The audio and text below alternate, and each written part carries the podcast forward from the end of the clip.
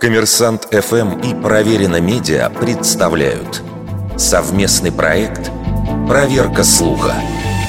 Говорил ли Александр Суворов: «Война не закончена, пока не похоронен последний солдат».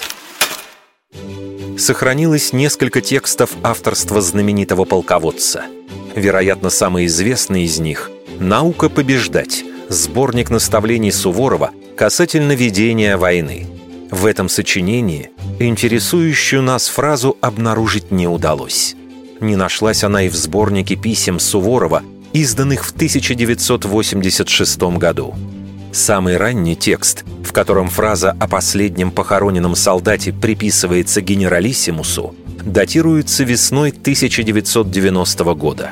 В апрельском номере журнала «Радио» вышла заметка, приуроченная к сорок пятой годовщине победы в Великой Отечественной. А человеком, который, вероятно, первым связал эту фразу с именем русского полководца, оказался некто Степан Кашурко.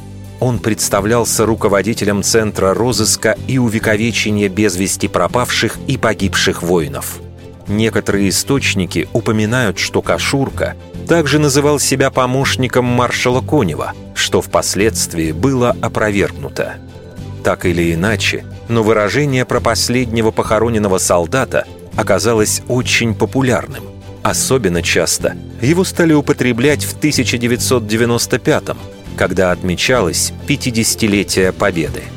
Судя по всему, выражение осталось в ходу и у представителей поисковых отрядов.